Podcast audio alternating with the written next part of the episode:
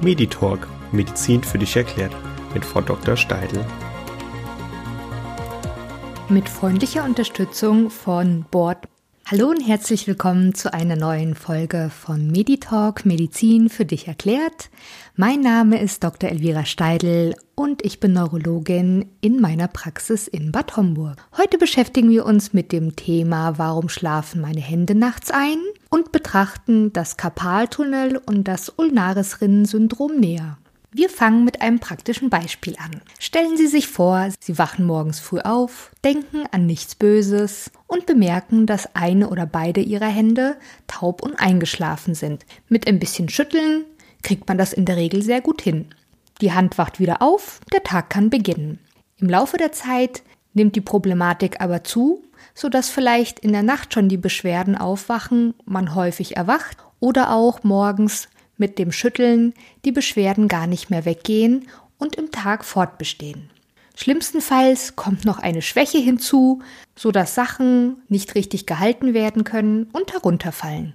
Da macht man sich erstmal auf den Weg zum Hausarzt, der einen weiter zum Neurologen überweist. Endlich beim Neurologen angekommen, werden mehrere Fragen gestellt. Deswegen ist es wichtig, die eigenen Beschwerden beim Einschlafen der Hände zu beobachten, um dem Neurologen auch unterstützend Antworten zu geben.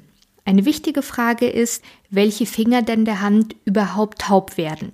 Ist der kleine Finger dabei oder ist es eher der Daumen mit den Fingern 2, 3 und 4.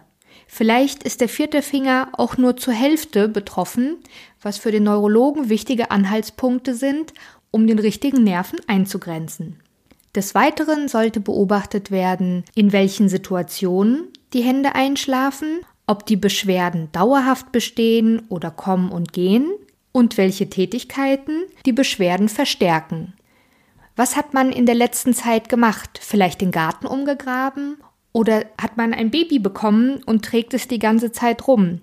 Solche Anhaltspunkte, die ein Belastungsfaktor für das Handgelenk und der damit verbundenen Nerven sind, sind wegweisend, um die Diagnose sicherstellen zu können. Kommen wir nun konkret zum Karpaltunnelsyndrom. Der Karpaltunnel liegt an der Innenfläche der Hand zwischen Daumenballen und Kleinfingerballen und wird in der unteren Ebene von den Handwurzelknochen begrenzt und nach oben unter der Haut befindet sich ein straffes Band, sodass ein Kanal gebildet wird, zwischen dem der Nerv durchschlupft. Dieser Nerv, der Nervus medianus, versorgt den Daumen, Zeigefinger, Mittelfinger und die daumenseitige Hälfte des Ringfingers. Diese dreieinhalb Finger sind Anzeichen für ein Karpaltunnelsyndrom, also für eine Beeinträchtigung im Nervus medianus. Frauen sind deutlich häufiger betroffen als Männer, da von Natur aus der Karpaltunnel bei ihnen enger angelegt ist als bei Männern. In der Schwangerschaft sehen wir besonders häufig, dass durch Wassereinlagerungen und Schwellungen dieser Karpaltunnel zunehmend eingeengt wird, die Hände häufiger einschlafen als üblich. Ansonsten Berufsgruppen, die sehr viel körperlich mit den Händen arbeiten, sei es zum Beispiel Landschaftsgärtner oder auch Leute an PC-Arbeitsplätzen, haben eine starke Beeinträchtigung dieses Bereiches durch eine Flexion oder Extension des Handgelenks, das heißt ein nach oben oder nach unten beugen des Handgelenks und engen somit den Nerven stark ein. Somit ist die häufigste Ursache eine mechanische Überbelastung, die den Nerven reizt und es deswegen zu den Beschwerden führt. Wird diese Belastung nicht reduziert, wird der Nerv immer mehr gereizt und die Symptomatik verschlechtert sich. Grob kann man sich einen Nerv so vorstellen, dass die sensiblen Fasern eher im äußeren Bereich des Nerven angesiedelt sind, die motorischen in der Mitte. Somit kann man sich vorstellen, dass wenn nur ein leichter Druck auf den Nerven von außen stattfindet, erstmal die sensiblen Störungen, also das Kribbeln, das Einschlafen bemerkt wird, sollte der Druck im Verlauf zunehmen und auch die Fasern in der Mitte des Nerven eingeengt werden, dann kommen auch Schwäche der Muskulatur hinzu, so dass das Signal, die Muskeln anzusteuern, gar nicht mehr ankommt. Wie weisen wir als Neurologen das jetzt nach? Durch eine elektrophysiologische Messung, die Elektroneurographie.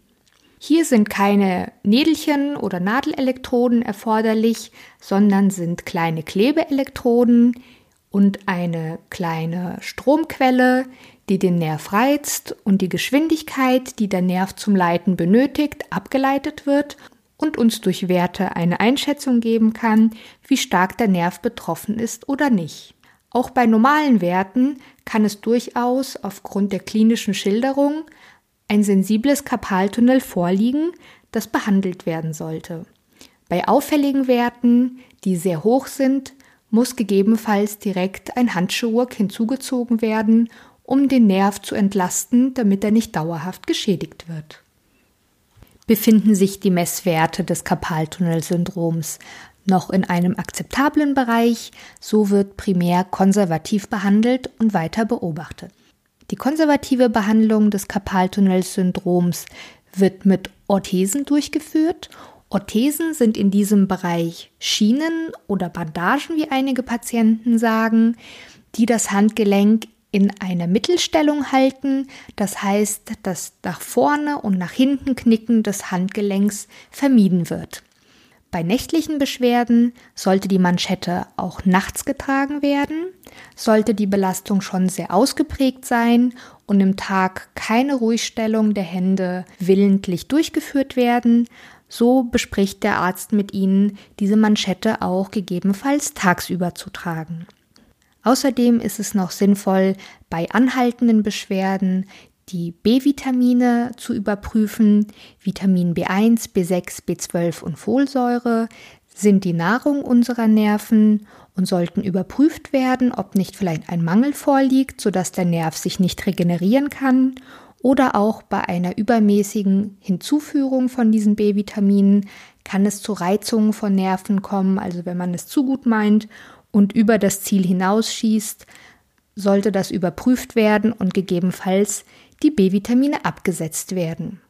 In ausgeprägten Fällen, die durch Schwellungen im Handgelenkbereich hervorgerufen werden, oder auch Diabetes ist ein häufiger Faktor, der zu einem Karpaltunnelsyndrom führt, kann man sich überlegen, über zwei Wochen niedrig dosiert Cortisontabletten einzunehmen, um den Nerv zu beruhigen. Oft endet das Karpaltunnelsyndrom auch von alleine. Das heißt, wenn mit den Händen sehr ausgeprägt gearbeitet wurde, es zu Schwellungen gekommen ist und deswegen das Einschlafen kam, heißt es nicht, dass es immer zwingend ein anhaltendes Karpaltunnelsyndrom werden wird, sondern kann sich auch spontan mit etwas Ruhe nach einigen Tagen von alleine zurückbilden.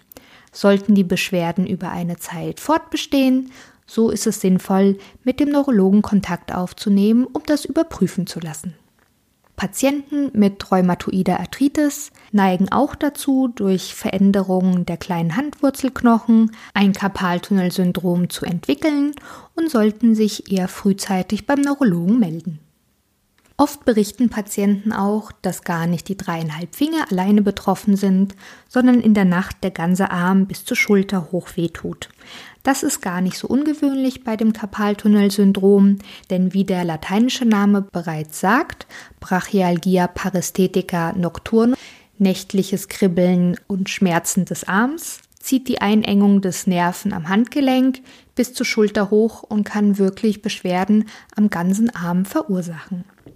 Alternativ sollte vom Neurologen immer beurteilt werden, ob es nicht vielleicht eine Problematik des Halswirbelsäulenbereichs darstellen könnte, die auch in den Wurzeln C6 und C7 ähnliche Beschwerden machen können. Deswegen ist die Beschreibung der Beschwerden sehr wichtig, um das näher eingrenzen zu können. Was ist nun los, wenn gar nicht die Daumenseite betroffen ist, sondern die Kleinfingerseite taub wird und kribbelt und diese sogar Richtung Ellenbogen und Arm hochzieht? Da reden wir von einem Ulnaris-Rinnensyndrom oder Sulcus-Ulnaris-Syndrom. Dieser betrifft den Nervus ulnaris und hat die engste Stelle in der Regel am Musikantenknochen. Jeder, der sich den Arm schon einmal richtig fest am Ellenbogen angeschlagen hat und ein spitzer, heller Schmerz Richtung Hand zieht, hat Bekanntschaft mit dem Nervus ulnaris bereits gemacht und dieser kleine Nerv ist verantwortlich für das Einschlafen der Kleinfingerseite. Auch hier handelt es sich wie beim Karpaltunnelsyndrom um ein Engpasssyndrom des Nerven. Das heißt, wenn Sie zum Beispiel in der Nacht mit angewinkelten Armen schlafen oder den Arm so ungünstig legen oder durch ihr eigenes Gewicht zum Beispiel abklemmen, kommt es zu einer äußeren Einengung. Der Nerv läuft am Musikantenknochen an knöchernen Strukturen vorbei, die mit Fett gepolstert sind.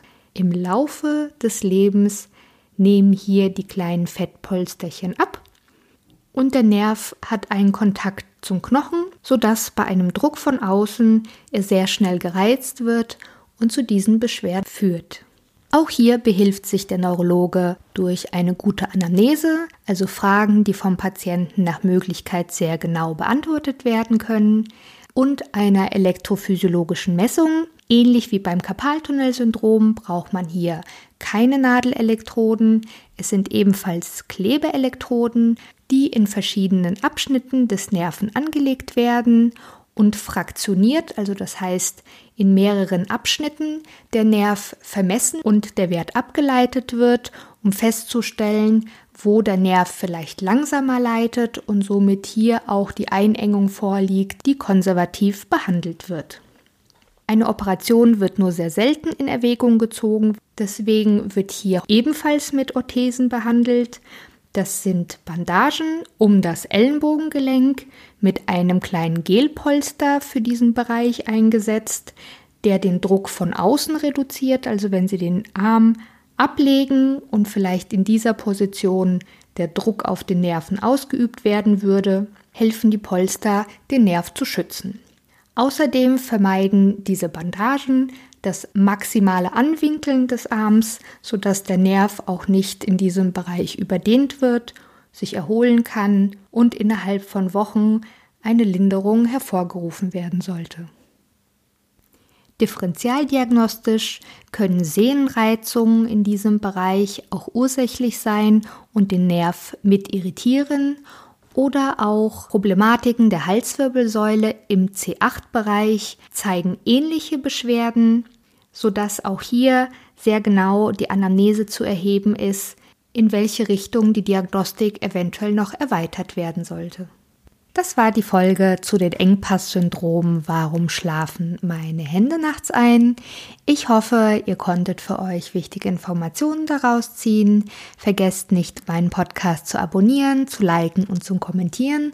Und ich freue mich, wenn ihr nächstes Mal wieder einschaltet. Bis dann! Ein herzliches Dankeschön für die Unterstützung an Bord. Weitere Informationen zu den Orthesen bei Karpaltunnelsyndrom oder Sulcus ulnaris Syndrom findet ihr unter www.bord.com.